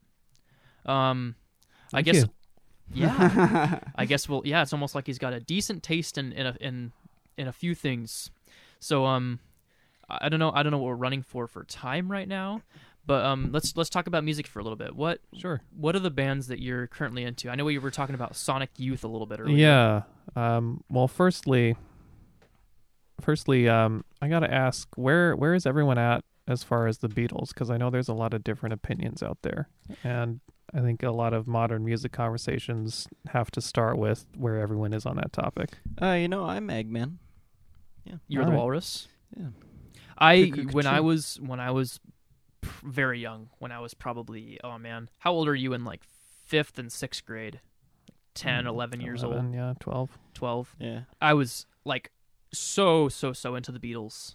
Mm-hmm. Like crazy into them. And I still definitely appreciate their music. I don't have any Beatles songs on my current playlist / shuffle list that I listen to. Mm-hmm. But what they did for music is you can't argue with it. They're very influential, especially I think they were one of the first big British bands to come and actually mingle their culture into the United States. Yeah, the British invasion. But no, the Beatles. It's they have their own thing, but they're hard to argue with how influential they were. Right. There's a lot of different takes that I've heard. Yeah. Big fan of the Beatles. You like the Beatles? Yeah. What songs of the Beatles do you like, Cody? The Yellow Submarine. It's a good one. That's definitely a bop. Of course. Oh, fun trivia fact. Did you know that their voices in the Yellow Submarine movie are not actually the Beatles? Have you seen that movie, Cody? No, I haven't seen the movie. Oh my gosh, that movie is crazy. Yep. Hey, Brady, have you seen the Yellow Submarine movie? The Beatles movie. It's like an animated thing from the 60s or 70s. The Beatles had an animated movie? Oh, gosh. It was insane. Total trip. That sounds terrifying. It's just a 90-minute acid trip, essentially. Quite literally. Nothing makes sense. Yellow Submarine, okay. Yeah. It's a great time if you're like 8. Oh no! I mean, I still enjoy it now, but it's more nostalgia than anything else. It's been a long time since I've seen that. Really crazy movie, though. Yeah. No, the Beatles are good. It's hard to argue with. Well, what other bands do you listen to currently? Well, Sonic Youth, like you mentioned. Evol is probably my favorite album by them. 85, I believe, and then Sister, 1986. That's something that they share with Neutral Milk Hotel is like the structural sort of nature of their early stuff. I mean, there's a handful of more pop type songs on those albums that can be listened to by themselves, but generally the album as a whole is the way to listen to it. What do you think about Daydream Nation? Because that's the mainstream Sonic Youth album, if you can call it such a thing. I like Daydream Nation a lot. That's probably their one album on my list. I'll be honest with you, I haven't listened to the others. I'd say for me it would be Evol, Sister, Dirty from 1992, and then Daydream Nation. Oh wow! Yeah. Well, I'll have to check out the others then. Yeah. I really like Daydream Nation. I think it's definitely a good example of them coming into their own as their style. It's kind of a departure from a lot of the less accessible no-wave stuff, like on Goo or on their self-titled album, which was the first one that they produced. Man, I got a lot to look into. Yeah, I wouldn't recommend the self-title unless you're hardcore into everything else that they've done. Gotcha. That was before it was the four core members. So they're still, it's a little rocky. They're still figuring out everything out. Okay. We've also talked about Pixies, which Pixies is a sweet band. A lot of people have heard of that one song off Surfer Rosa. What's that called? Where is my mind? Where is my mind? Everybody knows that from Fight Club. Where is my mind? Yeah, Surfer Rosa is actually not on my top three from them, although there are a lot of good songs, and then that one, of course, is kind of timeless. Yeah. I mean, Debaser, really popular when it came out, and maybe even a little overrated. Debaser was Doolittle, wasn't it? Doolittle, yeah. Uh-huh. Yeah. Yeah. Yeah, that's a killer album. We were listening to Hey off of that album. Yeah, that's a good one. Hey, it's totally a good one. We were listening to that a couple podcasts ago, and that was a... That's a great song. Yeah. Well, what else do you like? I think that we'll what do you think, Brady? Are we getting close to wrapping this one up? Yeah, we can hit a couple more topics if you want. I have a couple questions. Yeah. Okay, Cody, shoot it. Let's hear. We mentioned earlier some nicknames. Let's, oh boy. Oh my gosh, we almost let's go into. Oh man, we can't let you go without completely that. Forgot about the nicknames for Gryffindor. So I've never been a nickname guy. I've never sought out to have a nickname, but without fail, everyone that I meet from every different group will have at least two nicknames for me. Of course.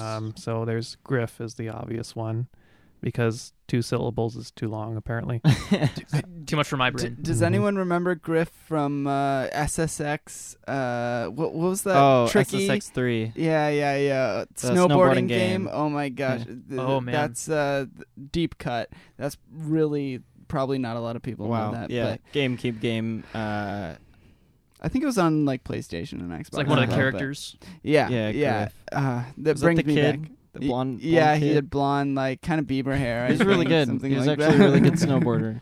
Anyway, that sounds like me. And then Gryffindor, of course. Yes, I am a huge Harry Potter fan. If you look on the shelf behind you, you can see all of my Harry Potter paraphernalia, minus the wands that are all sitting over there. You've got quite the collection. Yeah, love Harry Potter. I see that.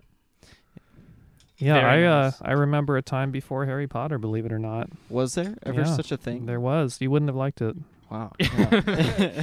Yeah. Cody would have, I don't know what he would have spent his time on, like Lord of the Rings or something. I don't know. Social interaction, who knows? Oh, man.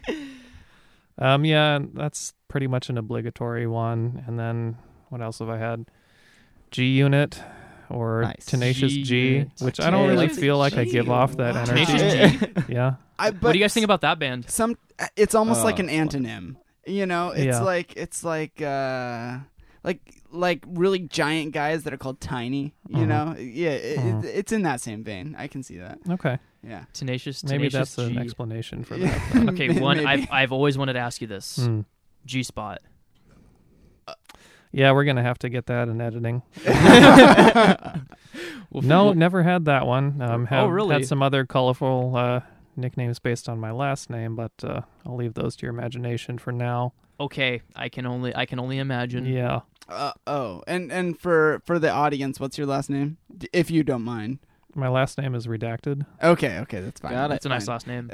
Wow, the CIA even they get us even. Wow, that's incredible. Yeah, I know. They got us before we even posted it. You got to watch out for those 5G chips in the vaccine. Okay. Yeah. You got that right. Yeah. You got that right. I don't think 5G's made its way out here yet, so we're safe. But, apparently it's in my arm now. So. Yeah, that explains why I've got such great cell reception when I'm standing next to you. My ping, non-existent. Mm-hmm. So we went over names, and we went over that you are doing, like, farming and trying to become self-sufficient. And that you own rabbits. Is there any other animals that you have or want to have? As far as farm animals, I've got lots of pets, but they don't really do much except be cute. So. Yeah, I think you mentioned earlier you had some cats. Yes, I've got a number of cats that is so large that I can't even remember how many there are. Got it. So pretty short on animals at the moment as far as the farm. Only have one layer chicken. I had two, but one of them decided that she was going to figure out how to get out of her cage. And then we found some feathers in the morning. You mentioned nesting eagles. Off air, there's some eagles around. Yeah, there's some eagles and hawks and many other creatures. Saw a bobcat the other day, actually. Of course. Uh-oh. Those will get him. Yep. So she was not long for this world, unfortunately. Got it. Actually, so that's kind of an interesting thing. Like coyotes are considered more or less a pest, and it's open range on coyotes all year round. Is that something that you've considered at all, or like as far as protecting livestock, or are you more of like kind of the mindset that we have to accept that we're part of nature and that, you know, these animals are looking for food as well? I guess I'm curious on, your perspective on that. Well, for one, there's my neighborhood is a no firearm discharge area, which is kind of rare for this area. But it kind of is, yeah. Yeah, there's a big sign, and all my neighbors are old, so. Sure. But beyond that, I don't necessarily have an ethical problem with using lethal force against coyotes to drive them off. I just don't think it'll work. Yeah, sure. Like, I guess you could say that's more of the pragmatist attitude, is I don't think killing them will do any good at all. Yeah, there'll just be more. Yeah, yeah. You'd be better off spending your energy figuring out how to deter them or protect your animals from them than you ever would be hunting them. Sure. Yeah. Right. Yeah. Yeah. I was just curious on your perspective on that, because I know there's a very wide range of opinions where some farmers in the area are like, well, they've got their 30-30 locked and loaded at all times, and they're aiming down their sight. Looking for an excuse. Yeah, exactly. Like, I wish somebody would, you know. And then there's the other perspective where they're like, you know, like, really just we're part of nature and we need to accept that these animals and so I was just curious in that regard. I think predator hunting in general is not something that I'm a big fan of. Sure. But, yeah, I just feel that we are in a situation where there's predators around that want to eat our animals. They've always been there. They always will be there. So you're just going to have to learn how to deal with it. Yeah, yeah. You know, Brady, I think you were kind of calling me out specifically there because... I wasn't calling you out. I don't know if we need to get into this. We had some coyotes chasing calves over at my grandparents' place, and so I took the 30-30 over, and you know, I shot and made some noise, right? Yeah, and seemed to scare them off for a little bit. But I think a big thing about the guns thing is the noise scares them off for a while, or at least for that moment, and then they go and find, you know, the neighbor's house for. Yeah. Yeah, that's kind of what Griffin was getting into as far as deterrent. It's just, in some regard, you're just like trying to get him out of the area. Yeah, actually, like, go back up killing in the mountains. Yeah, there will be more. Yeah. Yeah, I think you'd be better served with a high fence and a good livestock dog. Mm-hmm. Yeah. Right, like defense versus aggression. Yeah. And it seems like that's a great way to put it, because defense is definitely you're going to have better luck with that if you just solve the problem to begin with rather than trying to take care of the adversity your time and your labor is value. Like, that's a commodity, especially on a farm where you have to be on pretty much 24/7. Right. Yeah. So actively pursuing a problem means that you're actively ignoring all the other problems that you have. Great point. And I don't know if you're ever intending to get into larger livestock as well, but you know, if that's something that you're getting into, like, your labor becomes even more of it becomes more of a focal point, because, you know, you've got a calf coming, and calves don't get born in the middle of the day. They're always born in the middle of the night. Right. Yeah. And sometimes you got to put the chain around the leg, pull. Yep. And save the mama, save the baby. And so, yeah, sometimes you're up watching, like, just waiting for the mom to, like, finally say, okay, it's time. And a lot of times you can kind of time it, like, you, especially if you get an eye for it and you're like watching, like, you know, okay, the mom's starting to lick her sides and flick her tail, and there's things you can watch for that give you an idea. And a lot of times it happens on a full moon for whatever reason. Weird. I've heard that it might be because there's, like, more light. Yeah. So it's like better protection for the cow to be able to see the surroundings. Yeah, that's just some like old farmers like who knows. Should call this farm boys upstairs.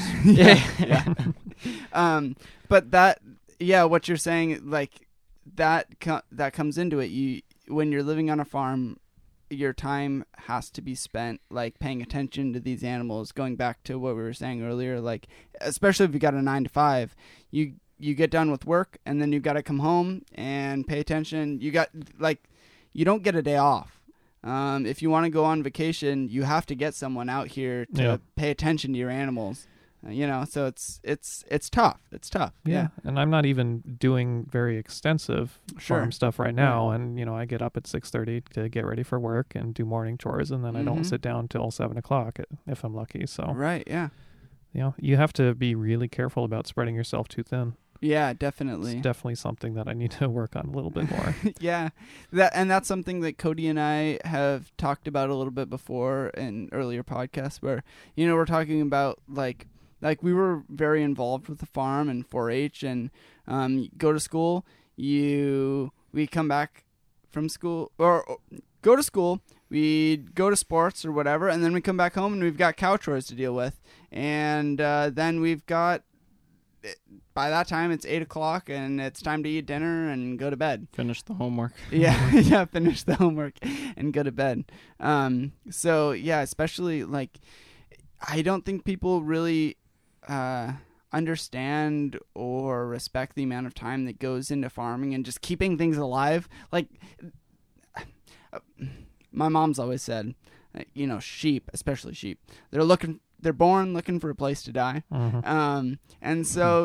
They're like, they can't fend for themselves. They're like babies. It's like you've got all these little babies that don't know any better, and you've got to go out there and you've got to make sure they stay alive, because especially when you're talking about a farm, like that can be a portion of your livelihood. So chicken and rabbits are the same way. Yeah. Oh, especially. Yeah. Especially rabbits. You guys are hardcore. I mean, rabbits love to die. Yeah, you shout at them too loud, and their heart gets all into a flutter, and it's seriously, they're that fragile, huh? Well, they can be. Yeah, they can be. Sometimes they just keel over for no reason. Yeah, I mean, it's a lot of time and energy to. Well, it is. It's very frustrating. Yeah. I actually had 3 of my young rabbits escape. I don't know if I mentioned that already. Oh. Found 2 of them, but one of them is still wandering somewhere in the trees. Yeah, we've heard of cows getting out too, and a lot of times cows kind of know where their home base is, but we've heard, up in like Lost Mountain, they just get out. They never really come back, and they're either out there on the mountain somewhere, or the cougar got to them, or, who knows. I'm kind of curious, like, what's your... Do you have a coop for your chickens or a little enclosure? Yeah. Or what's your setup? Well, as I said, it's just the one hen at the moment. Right.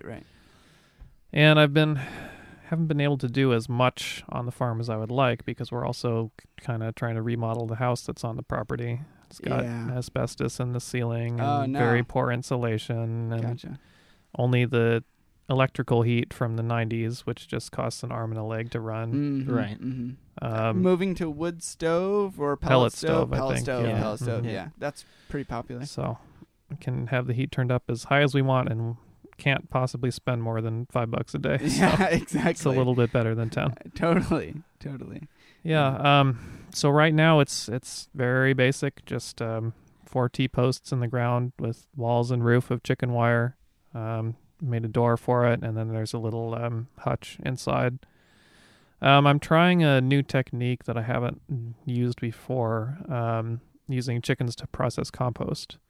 So I'll take food scraps and leave them out there, and it'll attract, worms and slugs, and so they'll scratch through the food scraps looking for the insects. Yeah, there you go. And of course they get standard feed as well. Mm-hmm, but hoping that'll help break down the compost, as well as adding nitrogen from their feces to sort of enrich it a little bit. Yeah. I've heard that chicken manure is one of the best fertilizers you can use, like it's very across the board. Very high nitrogen. Yeah. But it's so high in nitrogen that you cannot put it directly on plants, or they'll get nutrient burn. So do you have to like almost compost the fertile the manure before you put it on a crop? Yeah, it's got to be composted, or you have to. What some people do is they have chicken tractors, so they have movable pens with fences around them. Mm-hmm. So they leave them out for a few days. They eat and defecate all over the ground, mm-hmm. and then you just wait for the grass and other animals to process it a little bit, and then maybe next season you start to rotate your crops in there. Gotcha. I see. Yeah. You do lose a lot of nitrogen to the air and to the grass that's already there. Right. But, and converting, I don't know, I assume you know this, but like converting nitrogen from the air to get it into the soil, that's like an expensive process. Like a metabolic. Yeah, it's a metabolic, expensive metabolic process. And there's not, it's not as easy, like a lot of times you have to have bacteria that are interfacing with the plants in order to get that nitrogen drawn into the soil. So, right. Yeah, yeah. Well, modern nitrogen fertilizer like ammonia is converted from atmospheric nitrogen into plant available nitrogen through the Haber-Bosch process. Yeah, which is incredibly energy intensive. Yes, it is. Because nitrogen in the atmosphere, as I'm sure you know, is a triple bond. Mm-hmm. Not to get too arcane, but the more bonds, the more energy is required. I love it. To break it down. So Ryan and I have no idea what you guys. Yeah, but I'm a chemist, so I love it. All right. Cliff Notes in, I think it was like the 30s or 40s. Mm-hmm. And people, I think it was. I think it was actually like. Was it earlier than that? No, I think it was I was just gonna say it was a scientist that was not necessarily on the right side of the war that kind of like figured that whole process out. Yeah, and we don't need to necessarily delve into that, but you know, like people are gray. I'm just, you know, right. Anyway, go ahead. Anyway, regardless of the possible Nazi original, origination of. Yeah. Chemical fertilizer. Go ahead. It's another reason why you shouldn't use it, by the way. Sure. It's incredibly energy intensive, causes a lot of greenhouse gases to produce it. And it's something that bacteria have already figured out. There are bacteria that live inside of the roots of plants that convert atmospheric nitrogen into plant available nitrogen. Right, yeah. And then they get carbohydrates and water in return from the plant. Right, yeah. So basically, I mentioned permaculture, but I didn't go into depth. Basically, what it comes down to is using each player in an ecosystem in order to reduce your own input and increase the output of the system. Yeah. So everywhere, nature has already figured out a niche for every single organism, and you just have to figure out how to design a system which also produces food from those players. Yeah, definitely. Yeah, like, I don't think you did.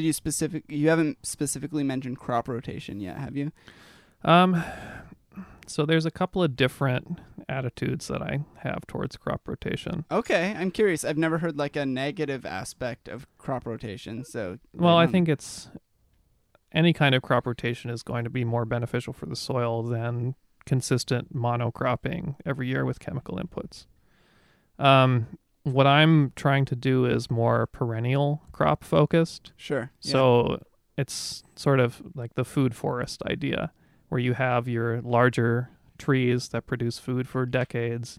Then you have smaller shrubs that tend to fix nitrogen. And then you have your annual plants growing underneath them that only live for one season, but they help to increase the organic matter in the soil, which benefits the other overstory elements of the ecosystem. Yeah. Right. So it's not so much a rotation as, I guess, more of a... Just sustainable. Yeah, it's like a consistent team with new players every year. Gotcha. Yeah. Wow. That's...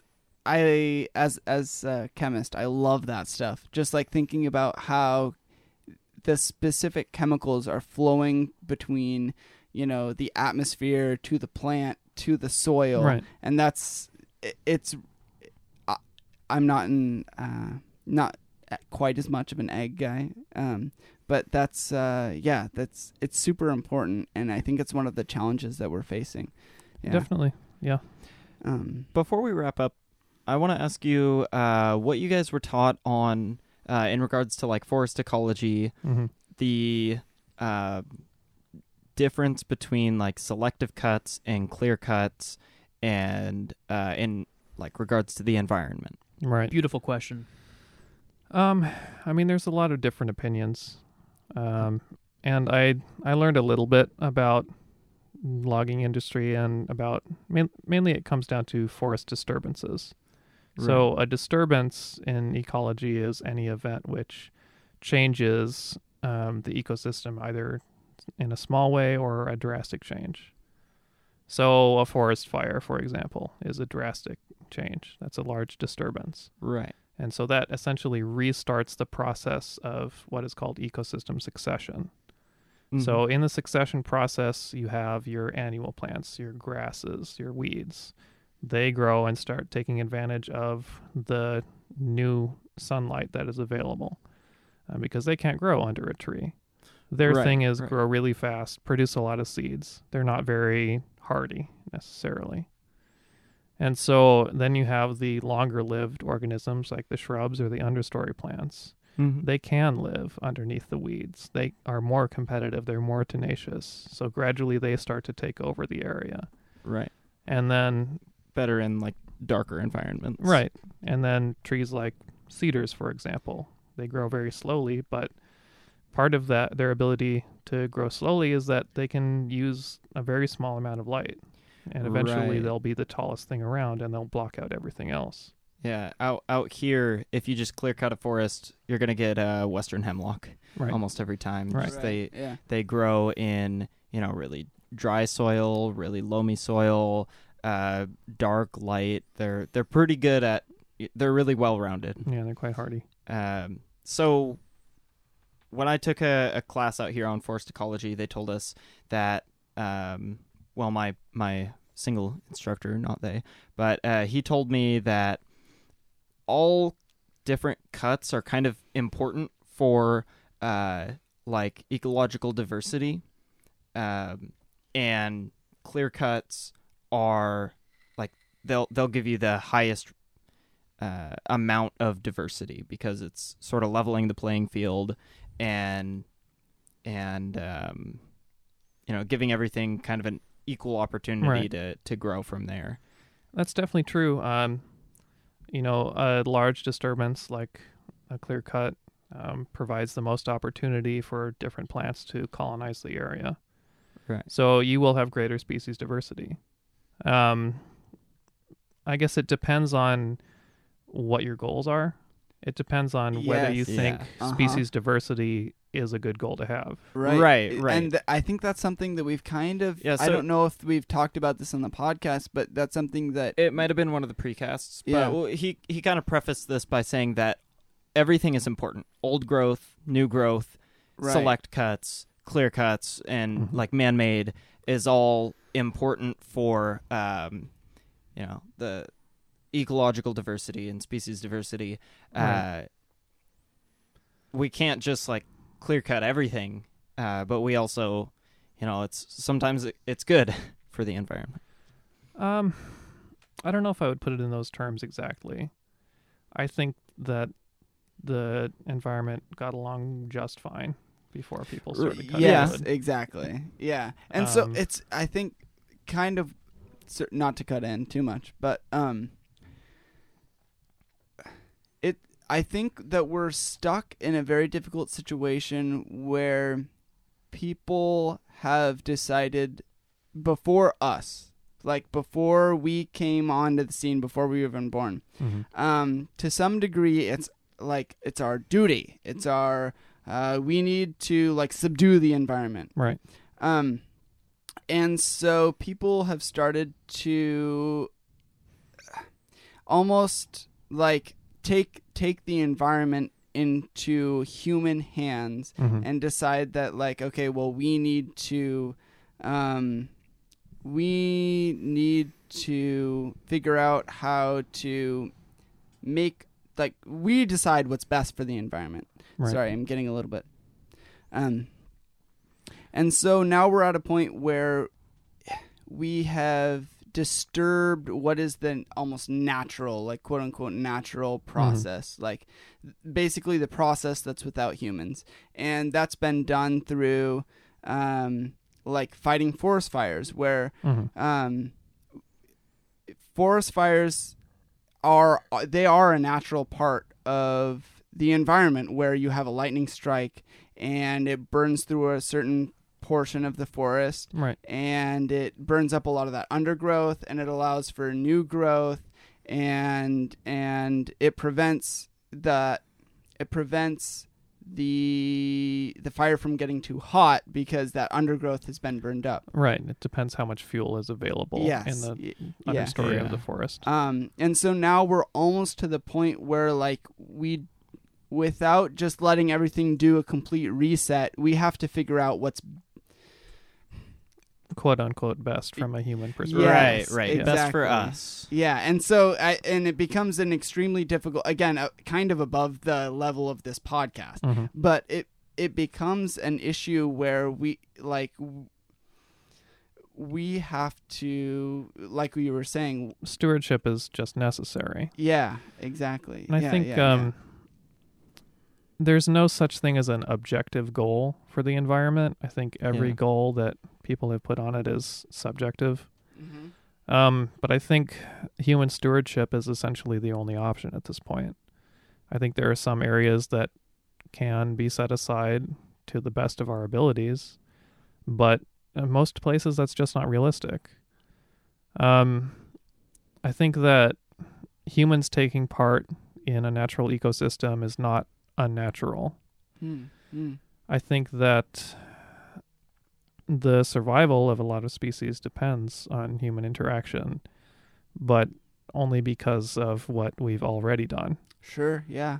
Like, there's a lot of natural processes that existed before humans, like you mentioned, forest fires. There's a lot of human processes that have increased the number of forest fires and the frequency of forest fires. And so I think that basically our only hope to maintain environments around the globe is human interaction and human stewardship. And the downfall of that is public policy for one, individual decisions for another, but also just the scientific dogma at any given point. I mean, 100 years ago, there were massive starvation of deer populations throughout the United States. There are 30 million deer dead on the ground from starvation because we eliminated all the predators. And so we depend on the science moving forward in order to give us a more and more nuanced view of what's actually happening. And there's going to be mistakes. There's going to be stumbling. But ultimately, it's the only way forward from here, in my opinion. Wow. Yeah. Thank you so much. Y'all are so smart. Thank you so much. You crystallized a lot of the feelings that I've had, and I appreciate the nuance that you put forth, and like that you're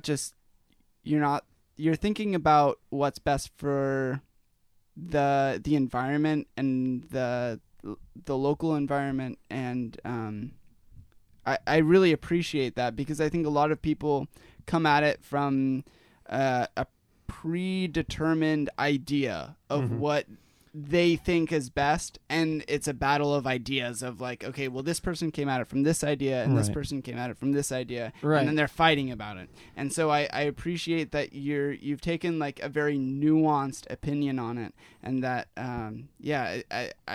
it's great. It's great. Yeah. Well, thank you. Not to get too holier than thou as far as environmentalism. I'm not trying to paint myself as an environmental warrior or anything like that. No, but I think it's important that everyone is educated on the topic and is aware of it. Yeah, 100%. And I think part of what makes your the way you portray it so great is that you're not taking a holier than thou approach.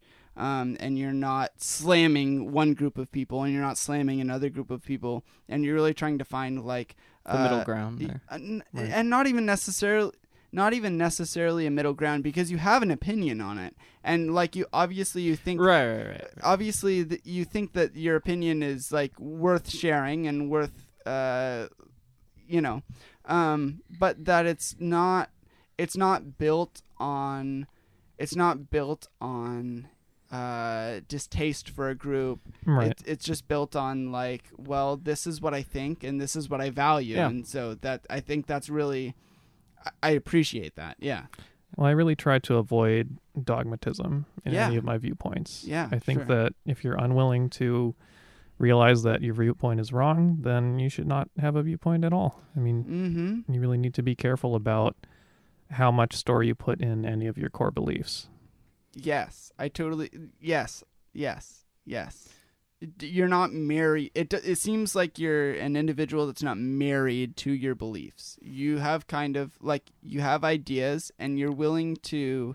you're willing to hear the facts out and kind of adapt. Yeah.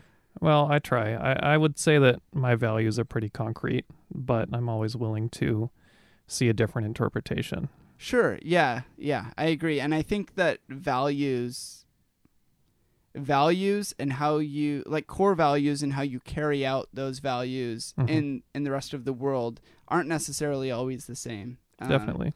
Yeah. I think almost everyone shares basically the same core values, but there are vastly different interpretations on what that should look like in practice. Yeah, exactly. Yeah.